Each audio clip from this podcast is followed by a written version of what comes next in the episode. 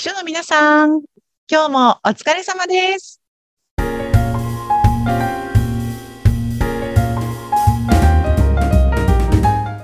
秘書の皆さん、こんにちは。秘書寮編集長佐々木です。こんにちは、インタビュアーの山口智子です。この番組では、秘書の皆さんにお役に立つ情報、またお悩みの解決策など、いろいろとお伝えしておりますが、はい今日は、佐々木さん、どんなテーマでしょうか？今日はですね、この前の秘書さんとお話ししていたら、その方、外資系の企業でお勤めで、先日出張でね、本国から、本国の社長さんと、その社長の秘書さんが、日本の支社にやってきたというお話をお伺いしたんですよ。で、はいあの、海外の秘書さんの働き方というのを少しシェアしていただいたので、そんなお話を今日は山口さんとしてみたいなと思っています。ああ、ぜひぜひ。そうですね。なんか海外の秘書さんと日本の秘書さんと、いろいろどんな違いがあるんだろうと興味ありますそうなんでね。すよ。私もあの、海外で働いてたことあるんですけれども、うんその時、あの、秘書をしていたわけではなく、割と営業の時期が長かったので、海外の企業の秘書さんの働き方ってね、私もあんまり見たことがないんですよね。だからね、今回あの、そういったお話を聞かせていただいて非常に興味深いなと思ったんですけれども、あの、まあ、そこはね、あの、アメリカの会社だったので、まあ、ちょっとアメリカ人独特とか、アメリカ企業独特の話もあるかもしれないんですが、あの、社長がね、こう、出張している時に秘書さんがついてきているんですが、最初にその秘書さんと社長さんが、あの、日本支社にいらっしゃった時に、みんなが秘書さんのことを、あ、あの人が社長かなって思ったらしいんですよ。へえ。そのぐらい秘書さんが堂々としていて、自分が率先して、こう、前をカツカツと歩いてくるという感じだったそうなんですよね。そうなんですね。そうなんですよ。なんかね、日本の秘書さんだとそういったことってありえない上司にどうぞどうぞと。で、自分はね、なるべく目立たないように後ろ歩くというイメージが日本の秘書は多いかなと思うんですが、うんそれに反して、すごく堂々としていることが、あの、びっくりしたというふうにおっしゃってたんですよね。うん、うん、うん。確かに。あの、社長がね、仕事をしやすいように、秘書さんが前に出て、秘書さんが日本支社の方々と、もう結構偉い方々と直接コミュニケーションをとって、どんどん決めていくと。この会議は何時からなの？どこの場所でやる？その時には何を用意しましょうかとか、こんな話をしたらいいんじゃないかとか、こんな雰囲気でやっていったらどうでしょうっていうことを、秘書さんがどんどん提案してくるそうなんですよね。へえ。で、あの、まあ、秘書さんが率先してそういったことをやってくださるので、社長は本当に整えられた環境で、ご自身の仕事をするというところに集中ができると。うん。うん、そんななんか雰囲気を見てね、その秘書さんも、わ、素晴らしいなというふうに感じたとおっしゃってました。へえ、すごい。なんか、ね映画に出てきそうな感じ。確かにねそうですね。そう。うんそうやっぱりここでね、あの、秘書の仕事ってなんだっけって思った時には、上司の仕事のパフォーマンスの最大化なんですよね。うん。だからやっぱそれを行うために自分がどう動いたらいいのかということをよくよく理解されていらっしゃる秘書さんなんじゃないかなと感じました。本当ですね。それだったらもううんその社長さんも、もう自分のやることを、なんか、なんだろうな、他のことを気にせずに。そうなんですよ。しっかりと秘書さんにお任せしておけば。うん。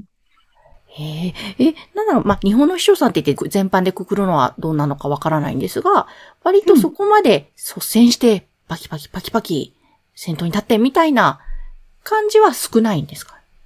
そうですね。数としては少ないのではないでしょうか。うん。で、ね、ここでね、あの、先ほどお伝えしたように、上司の仕事のね、パフォーマンスの最大化なんですが、そこを目的としないで、えー、ある一定の秘書さんはね、もしかしたら自分が人前に出ないこと、自分が目立たないことを、その秘書の目的よりも優先にしてしまってませんかっていうのをちょっと今日は聞いてみたいなと思うんですよね。あ、そうか。そう。あの、上司がパフォーマンスを最大化するためには、自分が出ていった方がいいタイミングもね、必ずあるんですよね。うん。なんだけども、秘書は上司の後ろに隠れていなきゃいけないとかうん、秘書は目立ってはいけないなどという思いが強すぎて、うん。秘書の仕事の目的よりもそちらを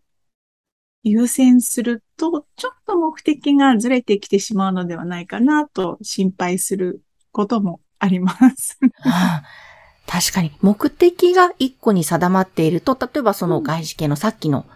アメリカの秘書の方のようなやり方も一つあるだろうし、そうじゃなくて、やっぱりちょっと引いて、後ろから支えるっていうパターンもあるでしょうし、きっとその都度その都度によって目的はっきりすれば、出方は変わってくるわけですね。うんはい。あとはね、まあ上司の方がどんな風にお考えになるかというところもあると思うので、そこはしっかりと上司の方とコミュニケーションをとって、どういったやり方を秘書はすると、あなたは動きやすいですか？仕事がしやすいですか？ということをね、よくよく聞いた方が、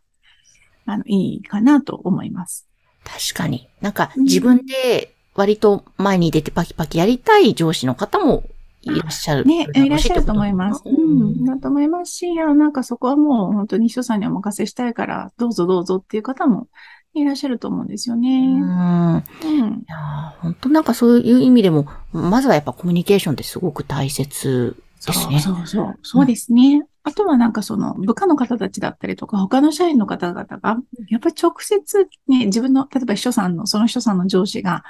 えー社長だった時に、あの、社員の皆さんが直接社長に気軽にお話しかけるのってすごく難しいこともあるんですよね。うん。そんな時にそういったこう気持ちを察して、秘書さんがぐぐぐっと前に出て皆さんと話をしてあげたりすると、うん。まあ、安心感を与えられることもあると思いますし、あの、場がスムーズに動いていくんです、と思うんですよね。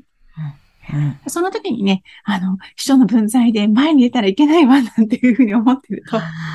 ちょっと目的が、あの、ずれてきてしまうかなと思うので、ーうんあの、しっかりと目的を見据えてというかね、忘れずに毎日仕事ができると良いのではないでしょうかね。本当ですね。本来の目的である上司のそのパフォーマンス最大化。ね、の最大化。はい。うん会社の、あの、プラスになるためにという、うん。自分の立ち位置が分かっていればということなんですよね。そうですね。で、その時にね、あの、今回のお話をしてくださった秘書さんがおっしゃってたんですけれども、そのアメリカ人の秘書さんなんですが、そうやって前に出てね、パキパキと仕事をされていくんですけれども、もう常に笑顔で、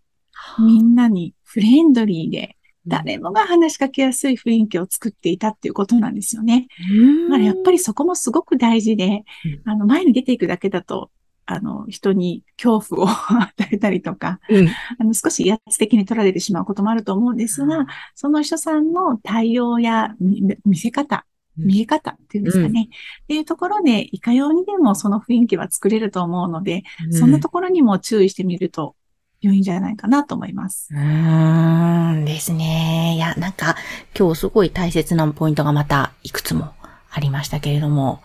うん。ね、ぜひ皆さん、そう、なんかそういうなんか柱が自分の中でしっかりしてると、なんかいろんなこ物事もスムーズに解決できそうですし、いいですね。ね、うんそうそうそうそう。なんかね、勝手に秘書とはこうあるべきだとか、秘書ってこういうものよねっていうのはね、あの、取っ払って、あの、ご自身の一番ベストを尽くせるやり方でお仕事してほしいなと思います。ですね。えー、ぜひ皆さんの普段のお仕事の参考になれば幸いですね。はい。ということで今日も佐々木さんありがとうございました。ありがとうございました。この番組のその秘書料ですね。はい編集長をやってらっしゃるその秘書料の番組、ホームページ URL。こちらはこの番組の概要欄のところに掲載しておりますので、はいぜひ皆さんアクセスしてみてください。見てください。この番組は、書さんのためのお花屋さん、青山カラーの提供でお送りしました。